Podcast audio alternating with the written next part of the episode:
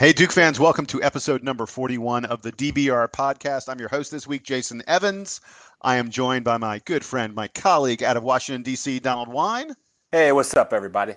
And also out of Denver, Colorado, Sam Klein. Sam, greet the folks with a pretty tune.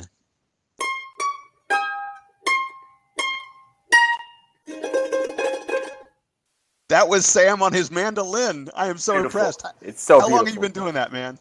Um, I, I, I, I got it last week, uh, and I'm still working on it. Well, I- think it sounds outstanding considering you've had it for a week. And a mandolin is a really, really cool thing um, to play. You're going to get all the chicks with the man. they- always say, you know, the guy with the mandolin is the one who gets all the babes. I'm going to be the uh, the public test case for that thing that you just made up. So we'll see. I, I, my goal, I, I, uh, I found the the sheet music to "Dear Old Duke," which is not hard to find with the Google. Um, so that that I can put together pretty quickly. Um, the the thing I'm going to try to do, and I'll let the listeners know that by the end of the season, I'm, I'm going to make this promise. By the end of the season, I would like to be able to play "Devil with the Blue Dress," at least the you know band version of it um, on that instrument, and we'll see how that goes. Wow. I will like be very goal. impressed if you could do that. So, so hopefully, hopefully by the time Duke wins its sixth national championship, we'll have new intro music for the podcast. Sweet. I love it. I love it. So, so folks, we're in a really good mood because Duke had a fabulous, wonderful, very successful week. Um, it started out with a uh, road victory at Wake Forest, and I will freely admit that this was a game that a lot of Duke fans, including um, the person who's talking right now, uh, really thought that Duke might lose. Um, and then the week ended with a, a, a home victory over Virginia Tech, a Virginia Tech team that had surprised a lot of people by beating Virginia earlier in the week. It made them look much more formidable. I mean, uh, Virginia Tech was at the top of the ACC standings when they came into Cameron, and they left with their tails between their legs. They got spanked pretty badly. The game was pretty much over. It, not even at halftime. It was pretty much over. Like 10, 15 minutes into the game, you could you could you know sense that the that it was a uh, going to be a, a big win for the Blue Devils, and it was. Um, gentlemen, let's let's start with the Wake game and confine some comments to that, and then move on to the Virginia Tech game, so we don't get too jumbled and, and mixed up in there. Um, and Donald, why, why don't you start for me? Um, tell me what you saw against Wake. Tell me what you loved. Tell me what you maybe didn't like. All that kind of stuff. So the Wake game is, in my opinion, was our first real road test. You know, we we always play uh, games at Wake that I will uh, freely say is a, are very entertaining and very nerve wracking at the same time. Um, I think we've seen a lot of those games that go back and forth, and this is one of those games that in previous years, when you know, you know Wake had a little run in the second half where they took the lead, um, or, or actually approached the lead and got close. And those are the games that we kind of lose, uh, where we kind of fall off the rails and we say, well, we're going to let this momentum carry them, and we can't really respond to the punch in the mouth. Um, but this game, we had uh, a man by the name of Marshall Elizondo Mountain Dew Plumlee, who all of a sudden, middle of the second half, decided that we were going to win this ball game, and he kind of took over. Grayson Allen took over, and Luke Kennard uh, took over. So I, I really liked the the the moxie of the team to get one of those wins in a game that, you know, with with two guys in foul trouble, we had Matt Jones with four fouls eh, early in the second half. Grayson Allen had four fouls early in the second half, and Matt Jones really was playing on an ankle injury that we found out later on that he had suffered uh, in practice. Um, it didn't really limit his defensive, but on the offense, he only had two points um, and was kind of person we couldn't count on down the stretch because of his limited ability uh, or, or limited mobility, I should say. But you know, Marshall Plumley, I, I, I think had one of the great games that he's had in his career against Wake Forest, and I know we're going to talk about him against Virginia Tech as well. Um, but if we're looking at Wake, he really set the tone for the not just the I don't want to say the comeback, but the shift in momentum. Um, his his energy on the on the glass, um, his energy on defense, and really just his cleanup ability and, and monster dunking abilities down in the paint. Um, there's a stretch where he had three or four in a row, and that put that deflated weight to the point where they weren't ever going to come back. So I really want to give him props for that game. I, I wanted to say he was my MVP for that game. Um, Grayson Allen had a great game as well. 24 points. Um, he anytime we needed to score, he was there. Um, Luke Kennard off the bench, like this kid is coming along really, really well um, in the last few games. And Brent, and I, we, we haven't even talked about Brandon Ingram yet, but he also had a great game with 17 points, five boards, uh, three assists, three steals, and four blocks. So he really filled filled up the stat sheet um, as he's usually as he's been doing over the last you know probably 10 games at this point. So. Um, counteracting Devin Thomas being like just a monster at times for Wake and, and Codi Miller McIntyre as well. Um, the way to, to to deflate a crowd is to take that punch and basically give them one back. And that's what we did. Usually in previous years, we don't do that. But against Wake, that's what happened. And, and I think it was a really good victory. Yeah, you know, you you brought up Devin Thomas, and and this brings me to there. There are several notes I took in the game, but one of the things I want to talk about, um, and Sam, I'd love to get your thoughts on this.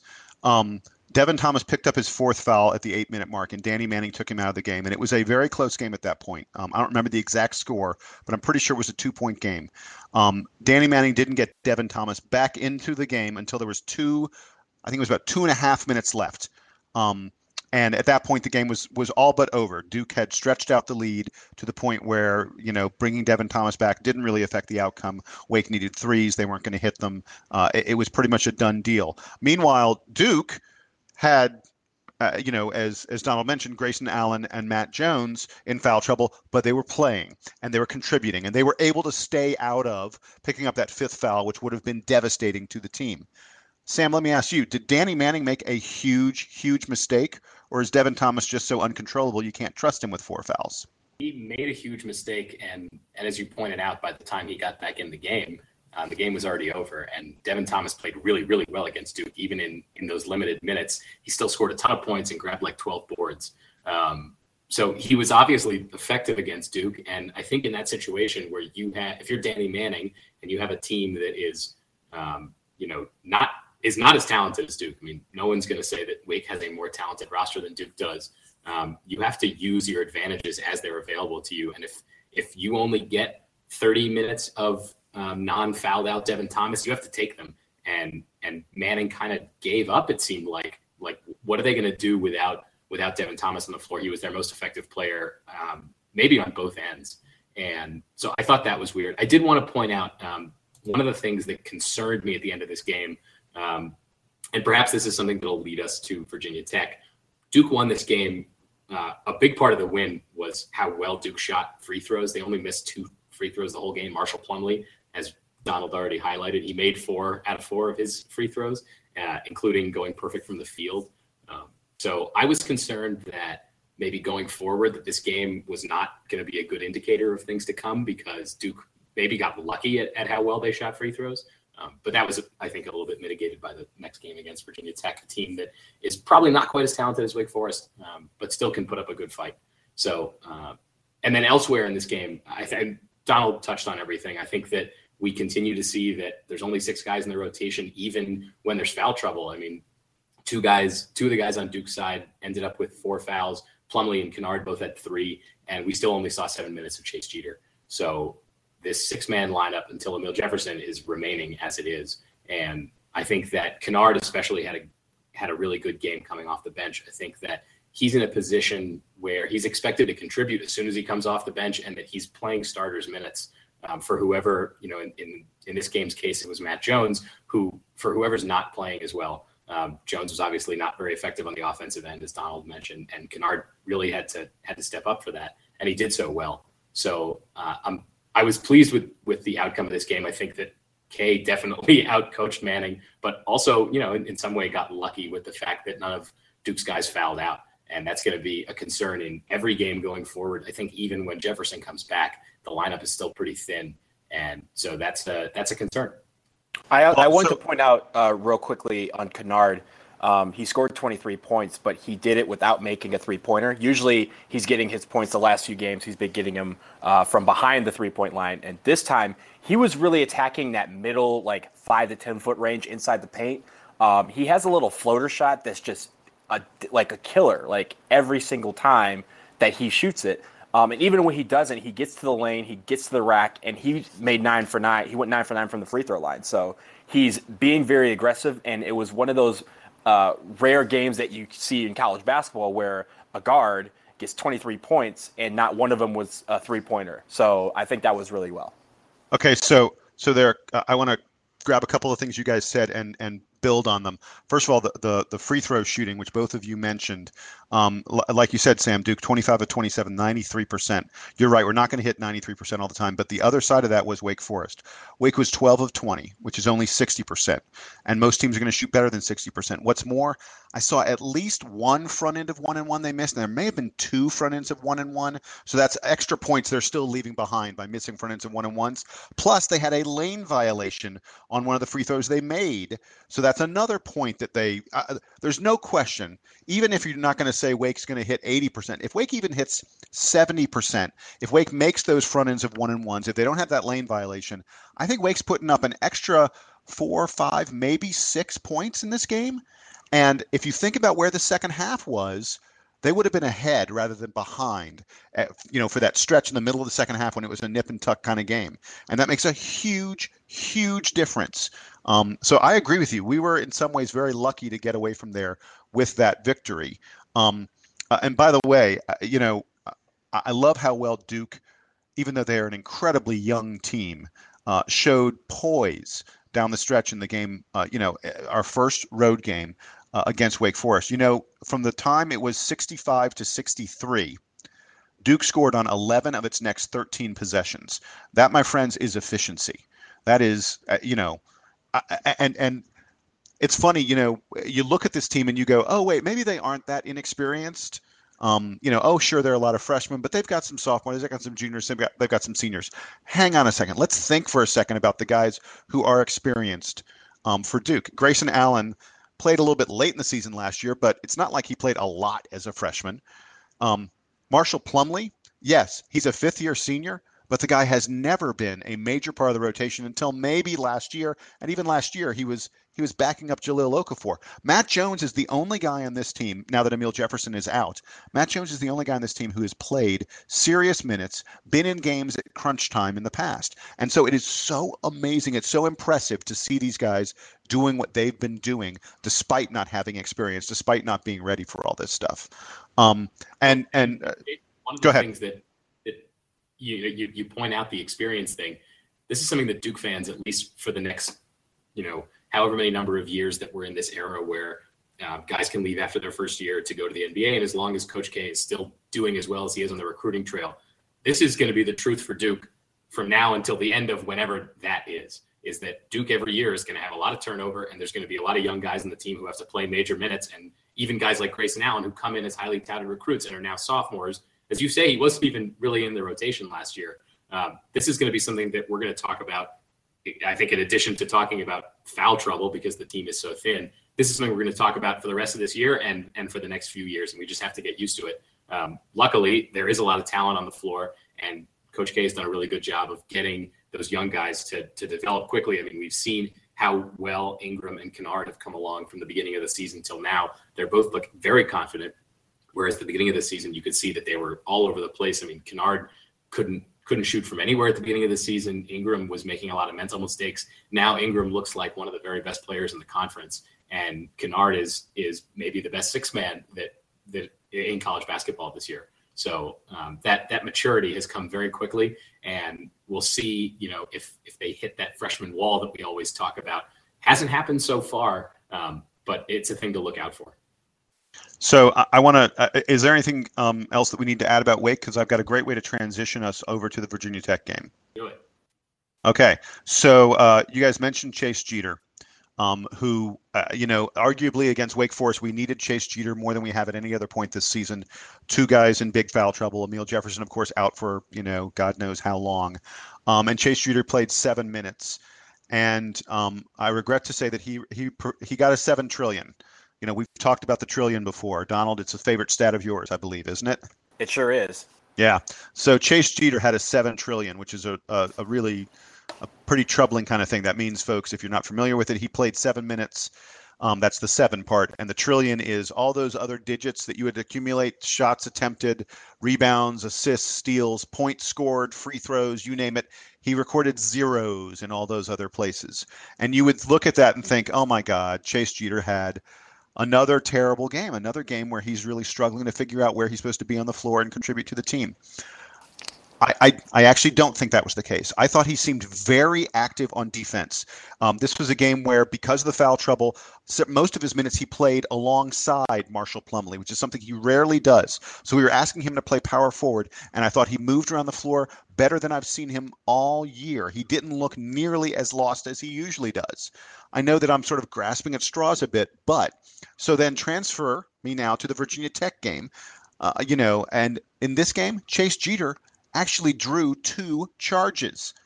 Um, and that says to me he, he's starting to figure out how to get to the right place in the right time. Now he didn't score any points, he didn't attempt any shots. Um, he only played eight minutes, but at least he didn't have an eight trillion because he grabbed an offensive rebound. But to see Chase Jeter beginning to draw some charges, I'm wondering if maybe he's starting to get it a little bit more. At least he's figuring out where to be on defense. Um, and that transitions us to Virginia Tech, a game where uh, Duke came out really, really, really hot, and Virginia Tech kind of went, "Oh well, I guess we're going to lose." Um, perhaps the you know the biggest out of the game. I, I, think I saw at one point Duke hit seven three pointers in the first half, and Virginia Tech was 0 for 8, 0 for 9, something like that from three. They couldn't hit from the outside. We were very hot, and the game was, like I say, basically over at halftime. The halftime score was 50 to 23 you don't double teams in the first half very often, but Duke had doubled Virginia Tech. Um, so, Sam, I let Donald start the last one. Why don't you start the commentary about Virginia Tech and, and what wonderful things we saw in that game? I did want to follow up on your Chase Jeter comment. You said that he was taking the charges, and that's a great thing. I wonder how many of his friends are making fun of him for the fact that he was a McDonald's All American, and now all he's doing is taking charges at Duke. I'm not saying that that's not a bad, that's not a good thing. Chase Jeter's going to develop into a great player, et cetera, et cetera, et cetera. Please don't bash me for it. But I mean, they said the uh, same thing about Shane Battier when they when he first came to Duke. Right. So so Chase Jeter's going to end up being a, a you know two-time National Player of the Year candidate, and he's going to have his jersey retired.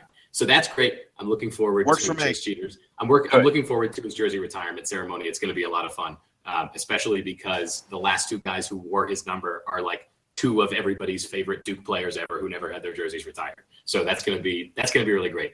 I will say, Jason keyed right in on on what happened in the Virginia Tech game, which the Duke just came out shooting awesome right from the tip and and never looked back. I mean, the second half was was a drag for Duke. They actually didn't make didn't shoot that well in the second half, but in the first half, it was just so dominant that Virginia Tech it sort of felt like gave up, and Duke didn't really even have to try that hard.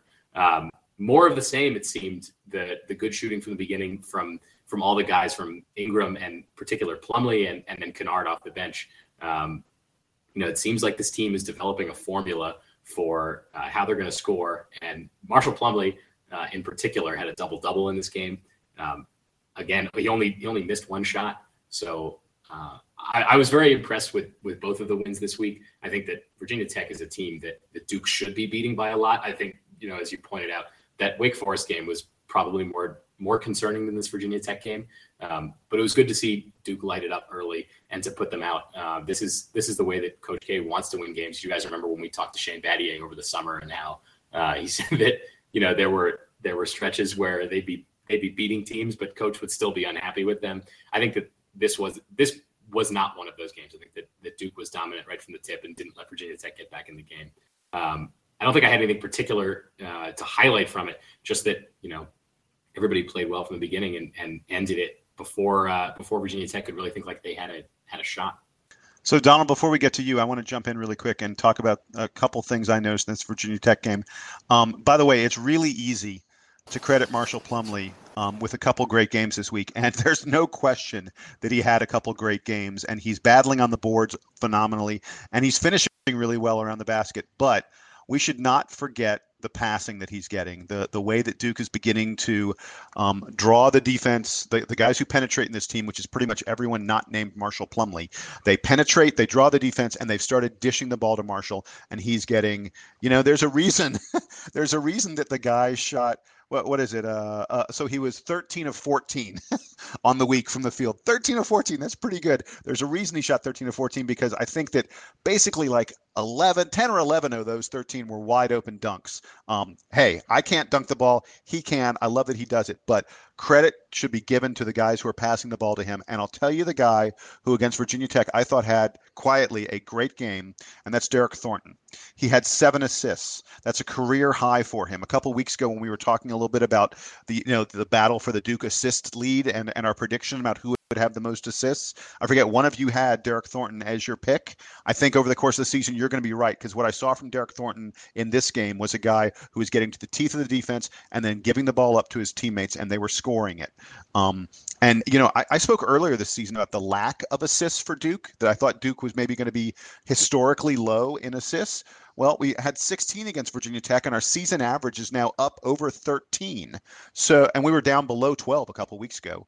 Um, so, you know, I think that's a big deal, and and those are easy baskets. Duke is great at scoring difficult baskets. I mean, you know, Kennard and Allen and uh, uh, uh and um, Brandon Ingram. Oh my God, I blanked on Brandon Ingram's name. Those three guys, I think, score lots of difficult baskets. When we get easy baskets, that's a wonderful, wonderful thing. So I, really thought the story of the Virginia Tech game was the ease with which Duke had uh, Duke was able to score both wide open three pointers that we buried, and then um, when we were able to, to dish the ball mostly to Plumlee and get um, get easy dunks out of it. And it was just it was great to watch. And Virginia Tech had no chance. By the way, the last statistical thing I want to mention from the game, you guys know at halftime? At halftime, Duke had a 27 to 12 rebounding advantage. 27 to 12.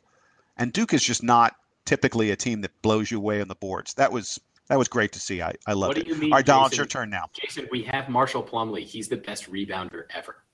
Ever. Sorry, Donald, what, what, more do you have to add about Virginia Tech? So you were mentioning the uh, three-point uh, discre- despair, or, uh, discrepancy um, where they were 0 for 6. They ended up uh, Virginia Tech ended up 1 for 12 in the last three-pointer of the game that they shot with like maybe 50 seconds left was the was the one that they had. Um, to I guess they have a streak going um, for a, a, little bit of a number of, of threes in a game, um, and they were able to do that on their very last three point attempt of the game. So they were one for 12, which is a good uh, 8.3% uh, from three point land. Um, so a couple things I wanted to talk about. Ingram had six blocks. Um, and so there was a lot of times where Plumlee, I thought, stole the show. I thought it was his game. He had two blocks. He had 21 and 10, 9 for 10 from, from uh, free throw, like you guys said. Um, but what really stuck out is there was a couple times where Plumlee would basically gimme the guy that he was guarding and basically trick him into going in the lane and thinking that he wasn't going to do anything because he knew that Ingram was already 15 feet in the air when the guy went up for a shot to do a block. So there's a lot of help side blocks that Ingram had um, that was really set up by Marshall Plumlee's defense, and I think they both played well together um, uh, interiorly in the defense. Hey, and by we the way, you know Ingram Ingram had four blocks against Wake Forest. He had yeah. a 10 block week. I mean, mm-hmm. those arms, Plastic Man. He's yeah. amazing and that's not counting the, the the you know the type of things where he likes to do at the top of the key, where you know, his go go gadget arms will seemingly make uh, what is a, a simple pass to the wing turn into a dunk on the other end because of his arms able to get into that passing lane and get a couple steals. So I think he did great in that regard.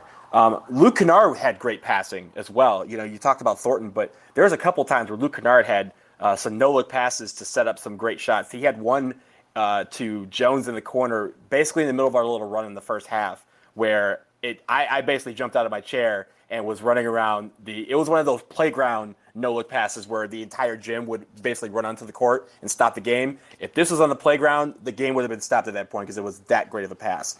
Uh, you know, I think Ingram and Thornton were finding great ways and cre- creative ways to feed Plumlee in the lane either they would drive and you know basically find a way to dish it to him for a dunk, or the you know Virginia Tech would try to double down on that, and Ingram and Thornton had great open looks uh, inside the inside the paint, and so did Luke Kennard as well.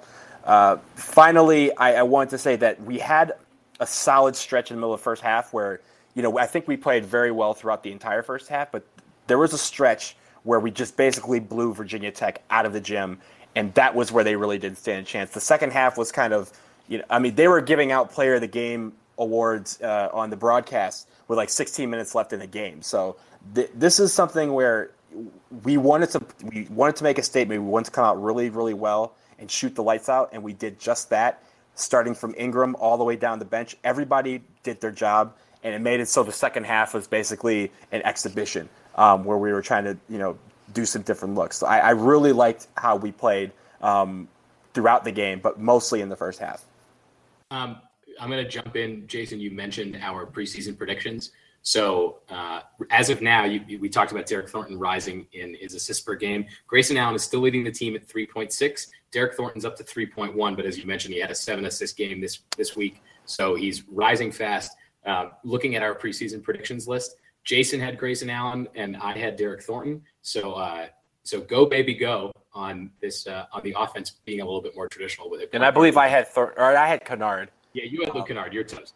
Uh, well, um, this, there's still a lot of season left. So he's only, he's only sixth. He's only sixth on the team in assists. You have plenty of time. Um, so, and there, by the way, only seven guys have played major minutes this year, so d- don't worry about it. Um, listen, it's fine. I had, I mean, I, am sure I have bad predictions on here somewhere. I must. I know that Jason has all the good ones, so um, in any event, I'm yeah. sorry. I, I, I, didn't mean to digress, but but I'm very proud of uh, of Derryck Thornton for uh, making me look smart, even though I had forgotten about who I had picked in this preseason. You know, I, I just to, to stay on Thornton, um, because I, I, actually thought, even though he didn't score a lot, I thought Virginia Tech game was one of his better games, maybe his best game of the season. Um, he played great defense in that game. Uh, it, it, you know, he and Grayson Allen absolutely dominated the Virginia Tech backcourt. Um, uh, if you look at the stats, I mean, their backcourt did nothing. Seth Allen is their best player, and he had one of his worst games of the entire season. And I think a, a pretty fair amount of credit for that goes to Derryck Thornton, who who does an incredible job of fighting through screens and staying in front of his man. Um, uh, he he's already um, a, a excellent excellent defender, and and I, I feel like his offense is really starting to round into form as well. But hey, guys, I want to um, I want to stop looking back and let's look ahead a little bit. So Duke has a game coming up on Wednesday. Um, at Littlejohn against the Clemson Tigers. Clemson always hates, hates, hates Duke. Um, and sometimes they, have in recent years they've given us some pretty tough games, even in even when they haven't been a particularly great team. They're they're uh, th- this is you know not not a really good Clemson team this year. They're they're not terrible, but they're you know they're not the bottom of the conference, but they're not exactly the top of the conference either. Um, I don't know how they are three and one in the league so far because I just think they aren't that that great. But they've they've managed to to to you know win some games. They upset Louisville this weekend, which really surprised me. So maybe they're better than I think. Um, I, am trying to remember, guys. Uh, uh, whoever is supposed to be previewing Clemson, chime in and give me a Clemson preview. It's that Donald. Would, yeah, go ahead, Donald. Let me, let me just point out that Clemson's one ACC loss so far is the loss that they will have forever and ever and ever, which is in Chapel Hill. At UNC, they will never, ever, ever win there. They will never, ever, ever. win. Donald, please tell us about Clemson. And they had a great chance at winning too, and all of a sudden they just—it's almost like it's a curse, man. Like I, I just need them to buckle down when they're in Chapel Hill. One day, they're one day we're going to see this happen, and it's going to no, be. It's not. It's it's not going to happen. The thing is real, and it's totally in their heads. It's really, it really is. They, they that game they had it all the way to the end, and they just said, "Oh wait, we're supposed to lose." They they basically read the script and decided to follow it. Um, I, wait, wait. Do you guys? Uh, yeah. I was go gonna say you guys probably you probably aren't old enough to remember back when Rick Barnes was co- coaching Clemson. One year they were playing in Chapel Hill they had a lead late. The game went to overtime, and Clemson ended up playing with like four players, maybe three players. They fouled literally everyone on the team fouled out, and and it was a game they were absolutely going to win. And then suddenly they had no one left to play, and they ended up losing because they always lose in Chapel Hill. It's real, and it's never going to end. I'm I'm, I'm sorry. It, I I would love to see it happen, but I just don't believe. Yeah. Well, let's talk about Clemson, the basketball team. We may talk about their football team in a minute, but uh, their football team may be number one in in America and going for a national championship tomorrow. But their basketball team is uh, the opposite of that. They are not that good. Uh, they're ten and six. They're three and one in the ACC. They have actually won three in a row. Their biggest win on their schedule is the uh, the game today against Louisville earlier today um, on Sunday, um, where they did beat them. So um, they are getting back on track. They have losses to UMass, Minnesota, Alabama, South Carolina, Georgia, and UNC. And the reason hey, why, and, bring, and by the way, by the way, uh, I mean the SEC is terrible. They're 0 and 3 against the SEC. They lost to Georgia by like 30 points, and Georgia's terrible. Yeah, we were, I was going to say we were just right before we were we were doing our pre uh, podcast prep, and we were talking about how terrible the SEC is uh, this year, and and yeah, they have three of those losses in a row on their schedule. So um, that doesn't really bode well. Their non-conference schedule, strength of schedule, according to KenPom, is 333rd. So they're really going to need to, if they have any chance of making the NIT, they're going to need to really step it up in the ACC. They're they're ranked 82nd, so they have been improving, and I think they're going to uh, still be a formidable task, um, especially in Littlejohn, which is a, a, place that surprisingly over the last like decade we really haven't played well there. Um, they're led by Jaron Blossomgame. He's their six-seven junior forward. Um, he goes he goes for 15.3 points per game, and he pulls down seven rebounds. So um, he's really a force in the paint. Um, they also have Avery Holmes, uh, Donte Grantham, who we talked about last year, who really uh, um, was it last year or the year before? Um, he really had a great game against us. Uh, or I'm sorry, it was the it was last year because he's a sophomore. Um, he really had a great game against us, and it was one of those games where uh, I saw his name earlier when I was doing some prep, and I was like, I remember this guy. He was really a pain, pain in the you know what against us last year. So he's going to be someone to look out for. He hasn't had as good a season. Um, he's at 9.7 points per game, but he's still someone to look out for. Um, as a team, they don't shoot well from the field. They are 43.8% from the field, um, but they, they do have. Do. They never do. They, they're one of those teams that likes to shoot the ball a lot and they try to get points that way. They, I mean, it's one of those teams where if you shoot 100 times and you make 43%, there's still 44 shots that went in. So they're trying to get points that way by by volume and, instead of quality of shots and, and efficiency. Um, but what they do have, they do have some huge guys that get a lot of minutes, including Landry Nnoko and Sidy Djitte. They're both 6'10", they're both 240, 250, and they also have another guy, Robertson, who is 7'1", and Josh Smith, uh, at 6'8", 245. And let me mention, as a Detroit fan, a Detroit Pistons fan, anytime I see the name Josh Smith, I automatically assume that guy is terrible because Josh Smith is a terrible player. Um, but this Josh Smith is not that Josh Smith. The smooth effect will not be uh, in you know not be play in play here. Um, he is he is a really big big boy, and he and that is what is going to be um, a test. We had that test against Wake. I think we'll be able to handle it again this time. Um, as far as from three point land, they are 36% from three. Avery Holmes is their quote unquote sharpshooter. He shoots 43%. He's actually pretty good and someone to, uh, uh, that can get 20 points on you um, if you don't be careful. Um, but overall, they do like to distribute the ball. They like to get points by volume, um, and they like to distri- They like to score as a team. So um, I think that's really what Clemson is. Uh, but it's it's one of those things where the way we've been playing so far, this should be a game that we can handle, especially uh, with our guards. I, I wanted to ask Donald, um, are we? Did you mention that uh, Clemson is playing at Littlejohn? They are playing at Littlejohn.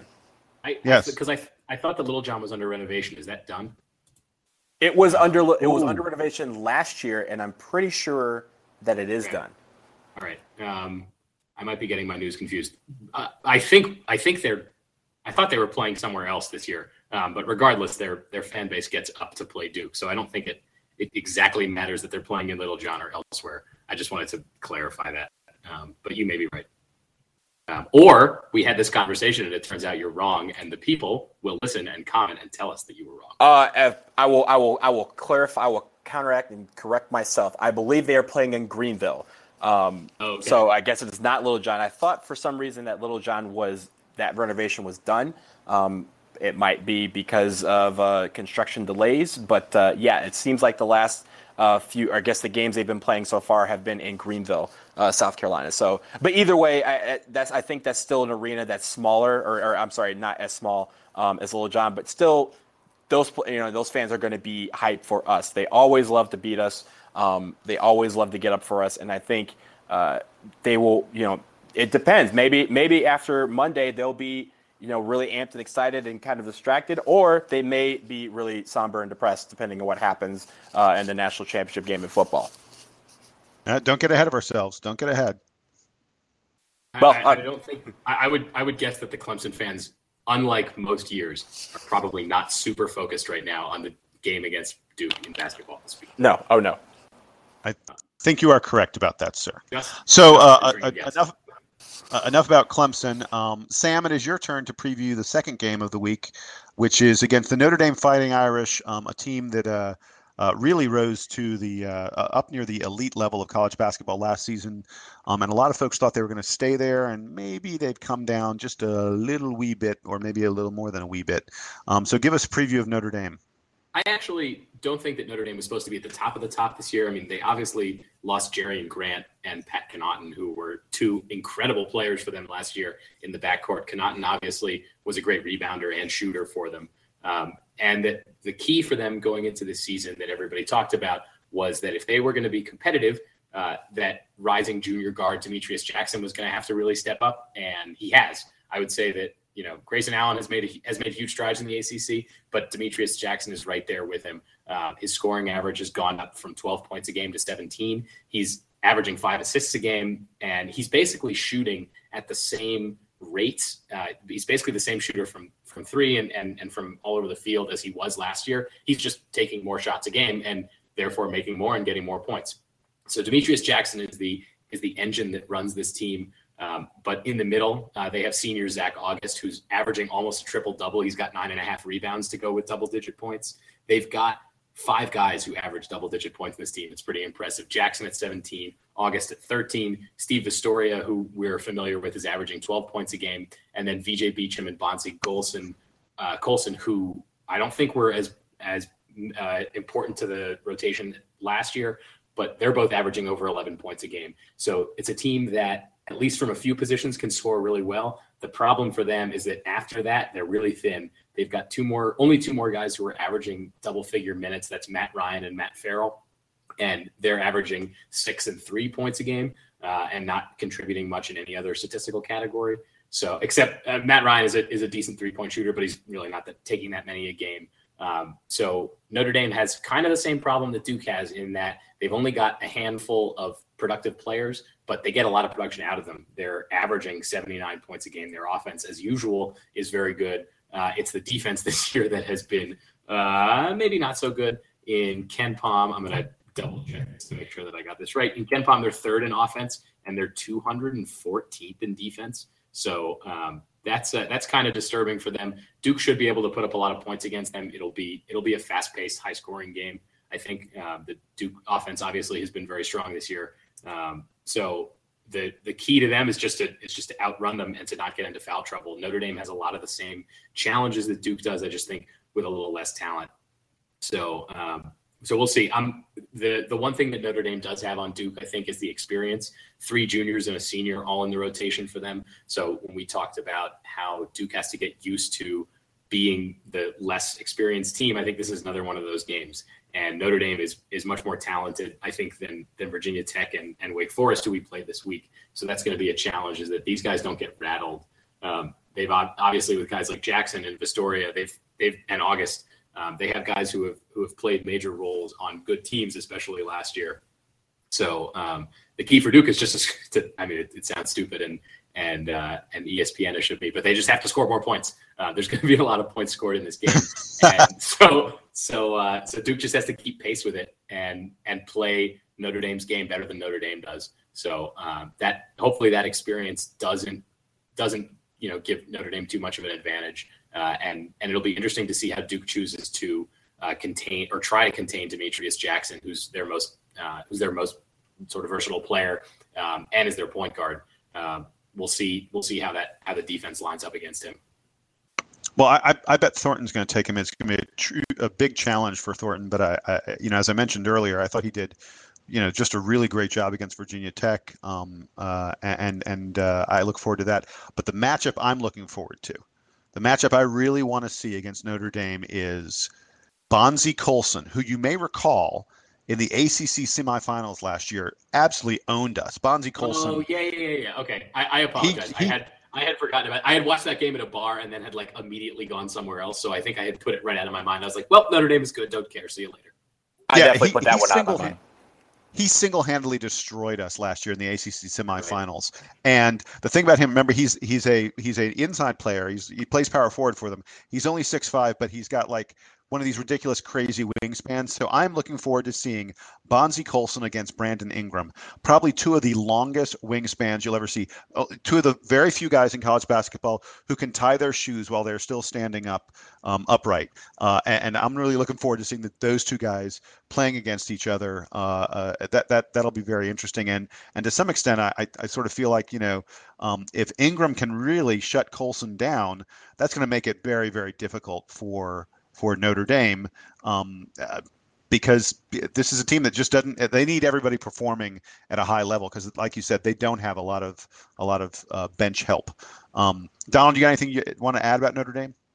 No, I, I, I think this is one of the like marquee matchups like that I've that I want to see because you know since Notre Dame has entered the ACC, they've uh, they've been one of the teams that I don't want to say the word have have our number, but they they've been, you know, pretty, pretty formidable opponents against us, and there have been some very good matchups between the two of us. So I'm really looking forward to this game just as a fan, not really statistics or, or you know whether you know I think Notre Dame can beat us or not.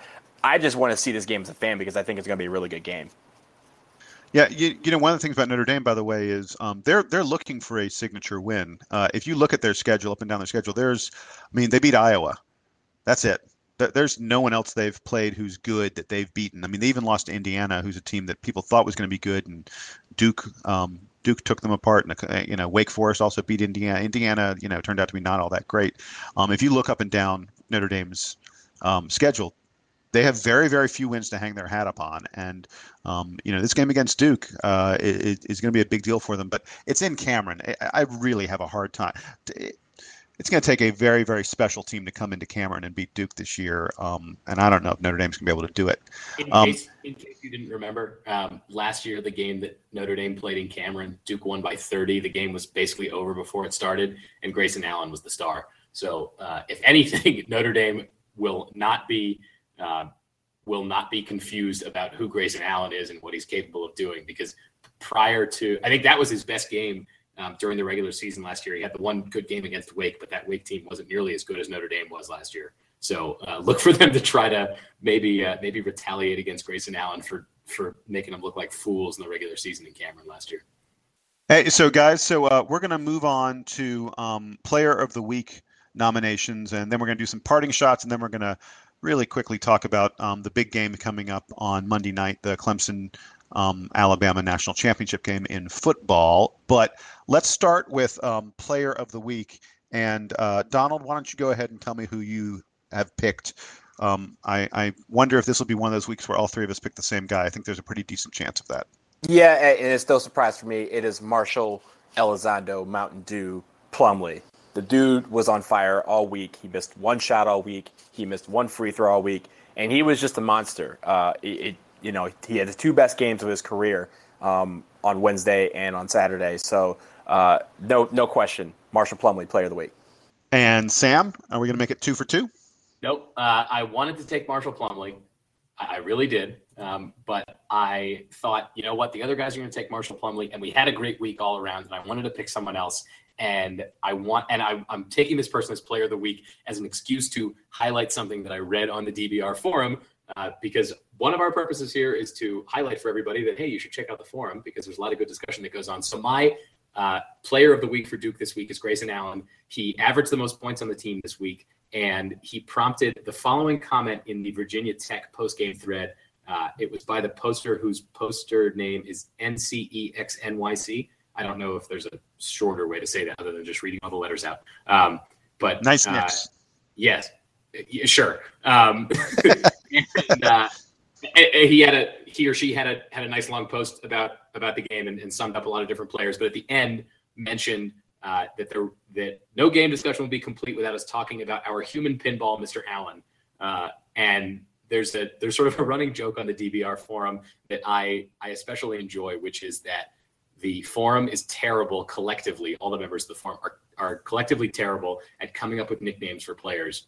Um, many of the posters try and they and they fail every time. I think that for the first time since I've been reading the forum, someone actually came up with a nickname for one of the Duke players that I could see myself using one day, which is the human pinball for Grayson Allen. The way that he gets in the lane and the way that he gets to the rack and gets around other players uh, and manages somehow to not get hurt is really impressive. We saw it a bunch of times this week against both Wake Forest and Virginia Tech. So I wanted to shout out Grayson Allen for having another monstrous week. He's he's become one of the very best players in the ACC uh, and is going to get overshadowed, I think, this week in ACC Player of the Week voting by Brice Johnson, who was a monster for UNC. Um, but the human pinball, human pinball, shout out to Grayson Allen and shout out to poster NCEXNYC. Uh, I, I enjoyed your post this week. Uh, so uh, my player of the week is Marshall Plumlee, um, and uh, it's nice that you had something nice to say about Grayson Allen. But Marshall Plumlee was the player of the week. Um, Sam, you lose. Uh, there's no I, I question. Acknowledge that. I acknowledge that. I only did it um, because because the nickname thing came up. If if that if I hadn't read that on the forum, I would have probably picked Marshall Plumlee. So, so uh, I'm going to show you the right way to do this, which is for listen to me. So Marshall Plumlee is my player of the week, and I'm going to use the fact that Marshall Plumlee is my player of the week as an excuse to talk about Luke Kennard. Um, All right. So uh, uh, before you do this, before this, I had three guys written down. I, I wrote Marshall Plumlee, and then I wrote backup Grayson Allen, and then I wrote backup, backup Luke Kennard in the event that you guys took those two guys. So I'm at oh, least glad that you followed. We're, we're following my plan. I just didn't tell you guys that was going to be my plan. Right. So so Marshall absolutely is the player of the week, but I want to talk about Luke Kennard just for a second um, because.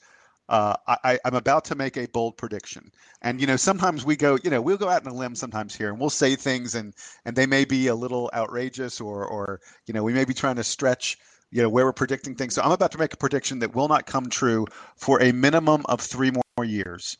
I'm about to predict for you that Luke Kennard is going to become the next player at Duke to score 2,000 points in his career, which is and and I'll tell you something. Whoa. I did not. Yeah, I'm about to. Uh, I have a nugget. Once you're done, go ahead. I I did not think that we would get another 2,000 point scorer at Duke. Um, I, am 90%. Didn't Kyle Singler make it? Kyle Singler got there. Yeah. Um, it is really, really hard to score 2,000 points in your career. And one of the reasons it's really, really hard to do it is not just because you have to be a great scorer pretty much every year that you're in school, and the, your team has to go deep in the tournament so you can play enough games to, to get there. The other reason it's really, really hard, especially nowadays, to become a 2,000 point scorer is guys leave early. Look, you know, if he played, if he plays four years, there's little question in my mind that Brandon Ingram's going to score 2,000 points in his Duke career. Um, uh, but uh, he's not going to play four years. and and you know some of the other great players who've been here in recent years, Kyrie Irving didn't play four years. Um, uh, Jabari Parker, uh, Justice Winslow, you name it. I mean, uh, Okafor, they, they, didn't play four years. Had they played four years, they would have scored 2,000 points. Well, I think Luke Kennard sort of doesn't have the athletic explosion enough that the NBA is going to come immediately calling for him. So I think he has a chance to play four years, and the kid can score. The kid can score. He can score. He can score. You know, he's averaging 16.1 points a game over his last seven games. That's coming off the bench.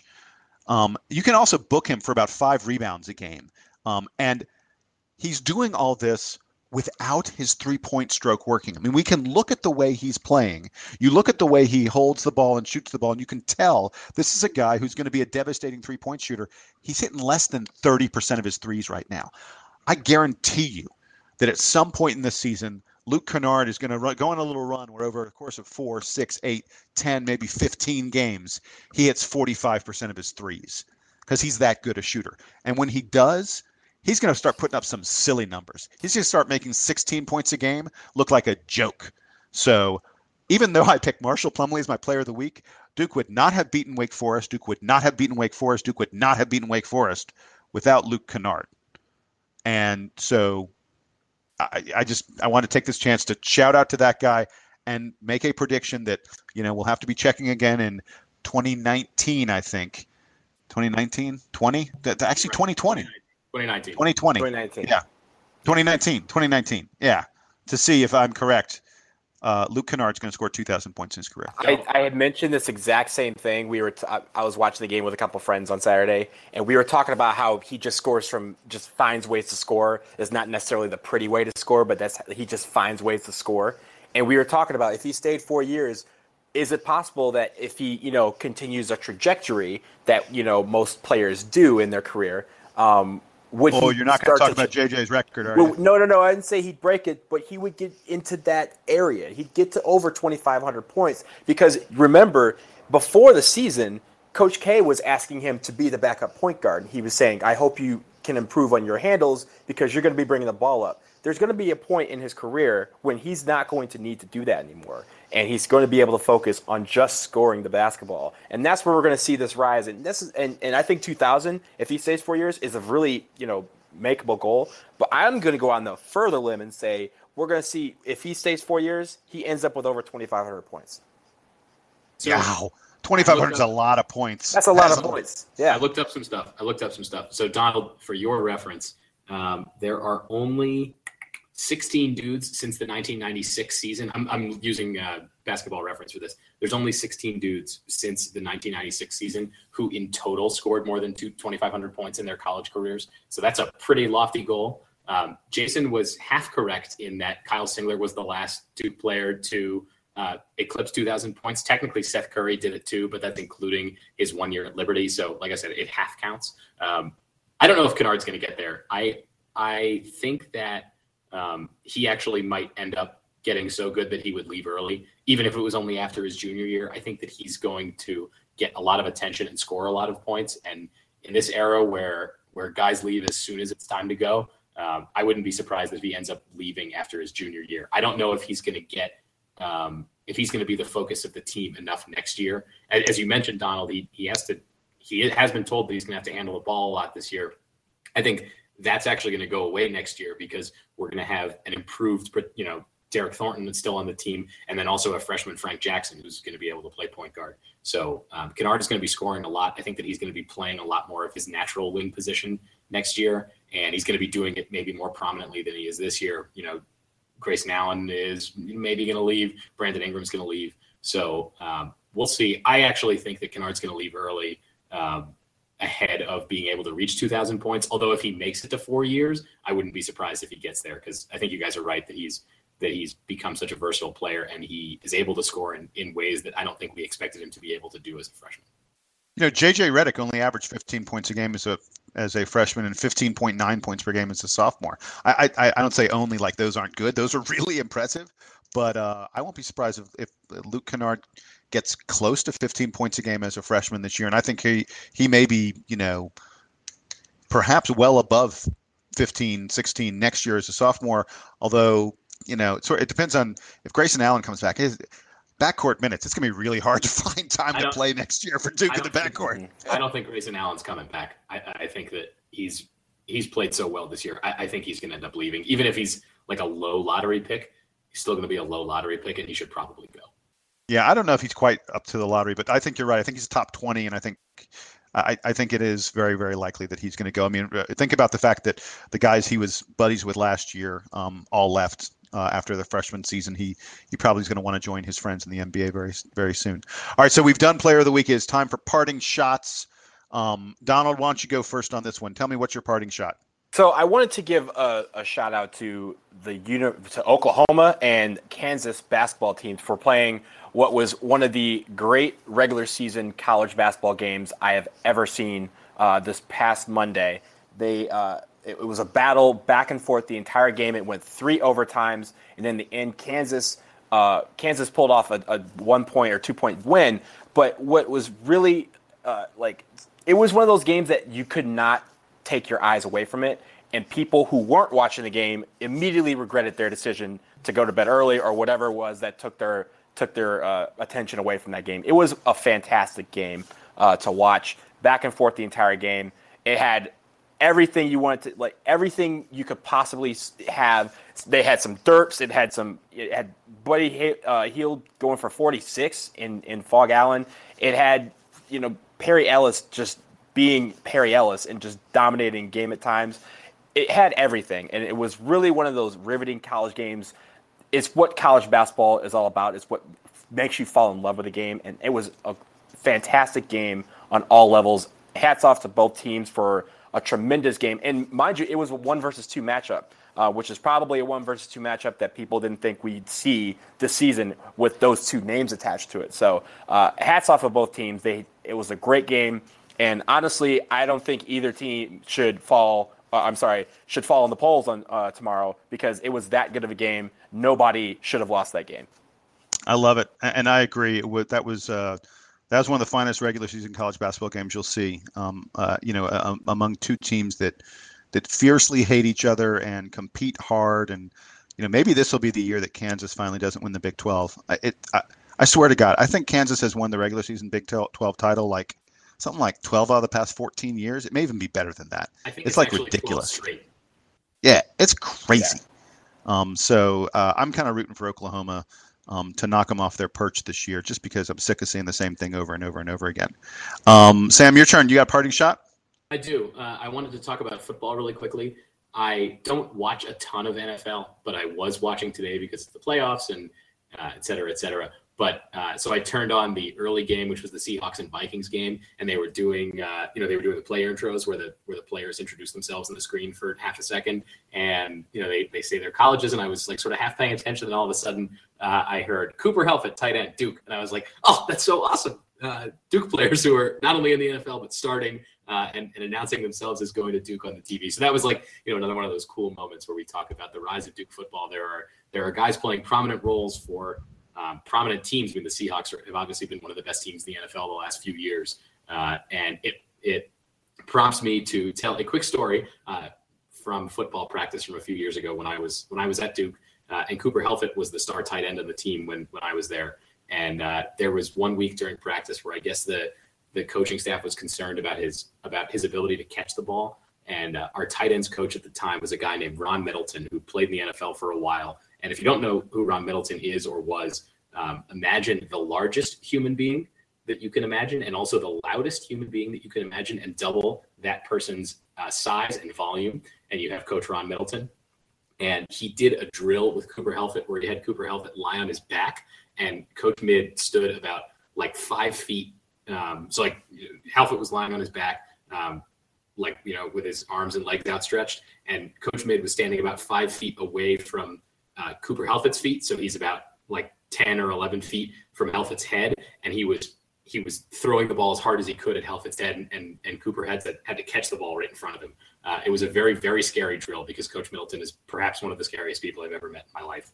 Um, and it was a drill where I was watching it and thought, this is one of those things that only very, very elite guys ever have to do. And look, Cooper Helfet's playing tight end for, for one of the best teams in the NFL. So that was a cool moment, and I wanted to share it.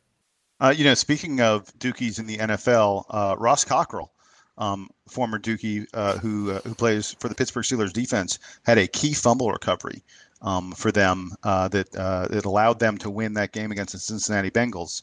Um, so props props to him for that. Um, Bengals team. you haven't seen Anthony Ray. That's right. Duke, Duke yes, guys all yes. over the playoffs, and, and Jamison Crowder played for the Redskins today, although they unfortunately lost. Yes, they lost, and um, uh, Jamison he had an okay game. He's he's been having some big games, and, and they've got to be thrilled with you know how he's done. Um, uh, hey, so my parting shot um, is a, a, word of caution um, to everyone excited uh, about Duke being three and zero oh in the ACC, and and two games coming up this week that you know as we did our previews, I, it's pretty clear that we expect Duke to win both those games. I think the following week we'll play Syracuse, we will play Syracuse, and then at NC State. Um, I would imagine, even though again, you know, it won't be easy. No ACC game is easy. That um, that Duke will be favored in both of those games as well. So my word of caution is, uh, and I don't want to get ahead of ourselves and pretend like we're going to be seven and zero oh in the ACC, but yeah, it's pretty likely. Well, it's yeah, not pretty likely. It's there's a decent chance we're going to be seven and zero oh in the ACC. Um, folks, the schedule is going to get a heck of a lot harder. Um, Duke's schedule is uh, unbelievably backloaded in the ACC. The front half of our ACC schedule is um, is really when we play most of the the teams that are that are really struggling in the conference. And I just think starting starting on the 25th of January, we're we're at Miami. We play at a Georgia Tech team that's looked fairly good.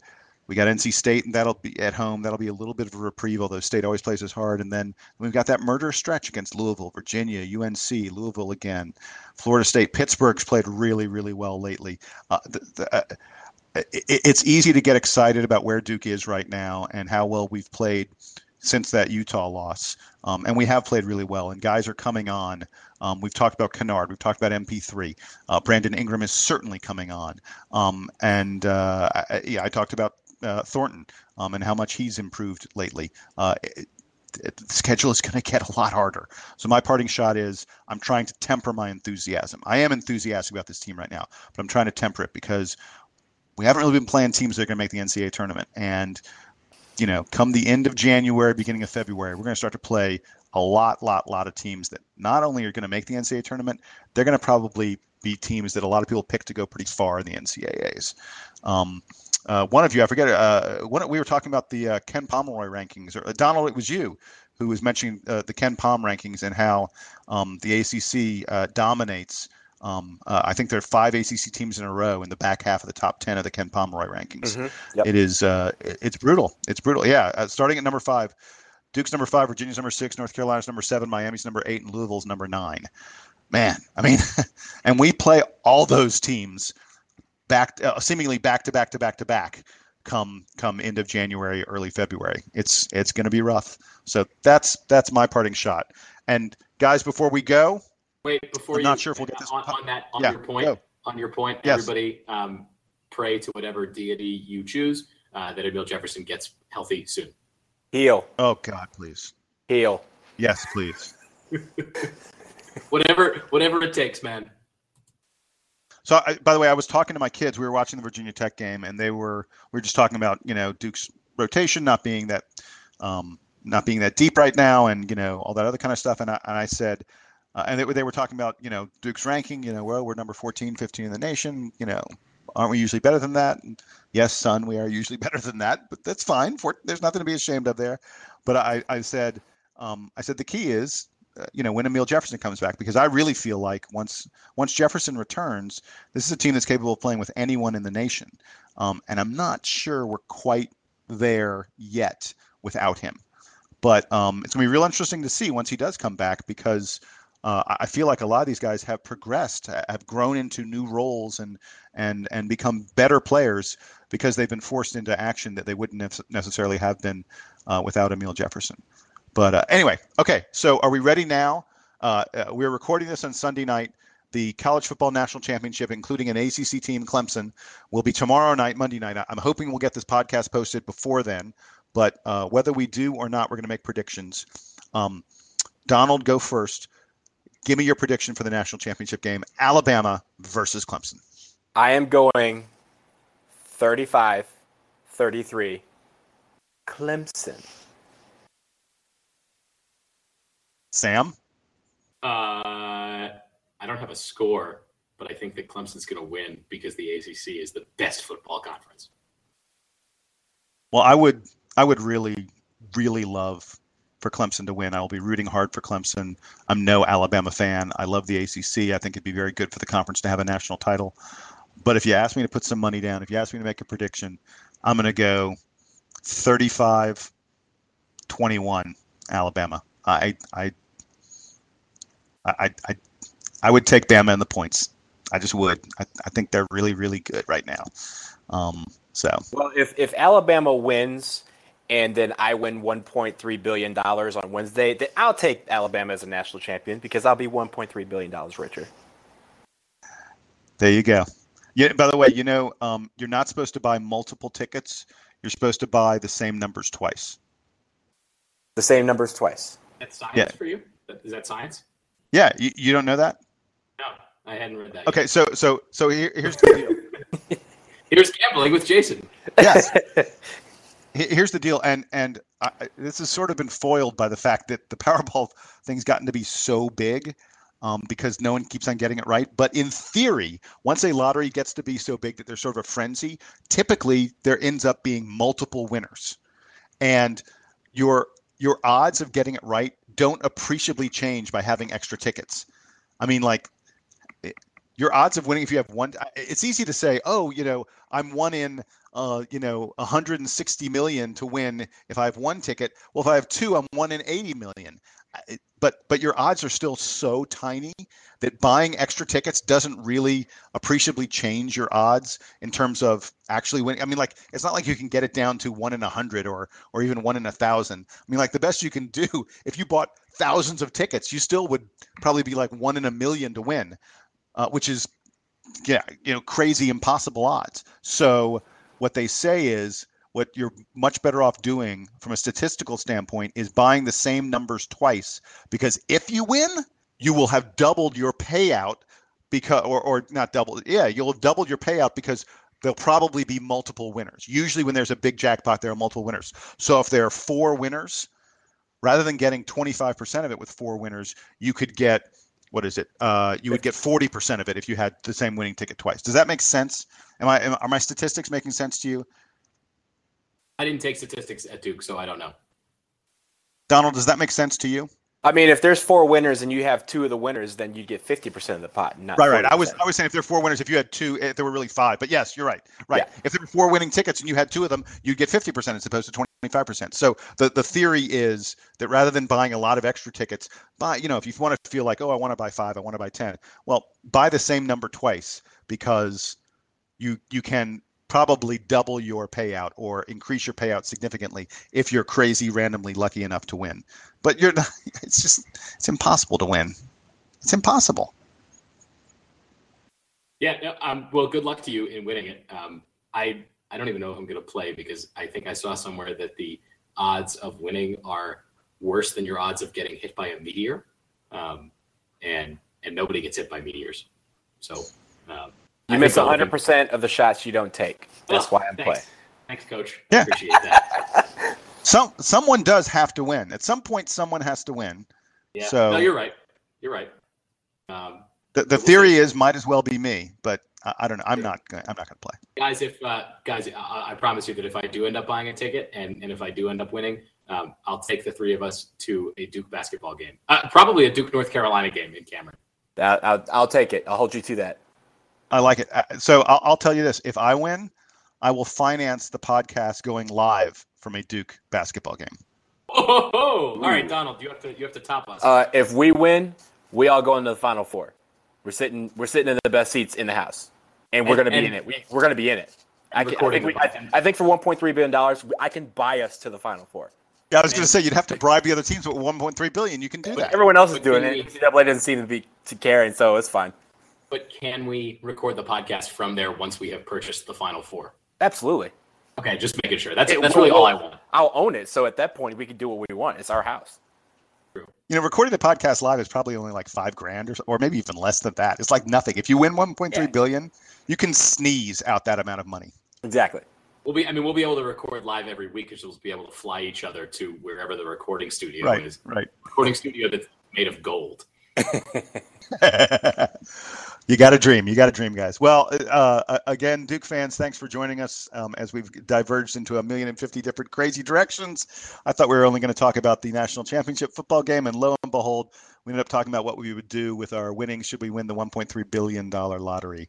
So, Donald, thanks for doing that, taking us in that direction. No problem. Um, uh, once again, um, I am Jason Evans for my colleagues Sam Klein and Donald Wine. Thank you very much, Duke fans, and it is time for the Duke Band to play us out. But wait, do you want to hear the second half of Dear Old Duke, just in case it sounds good? yes. Yeah. Okay. So wait. So wait. Yes. Actually, wait. The band does not have to play us out. Sam, Sam, play a little bit of mandolin, Duke music on the mandolin. Take us home, Sam Klein. Shit. One more time. That's perfect. That's so perfect. Wait, wait, wait, wait. I got it. I got it. I, I figured out what I did wrong.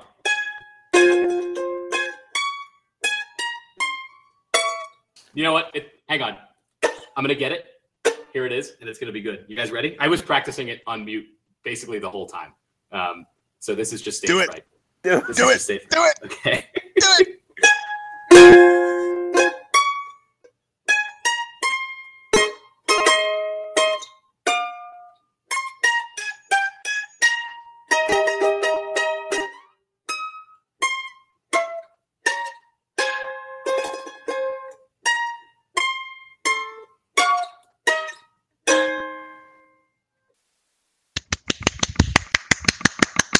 That was awesome, man.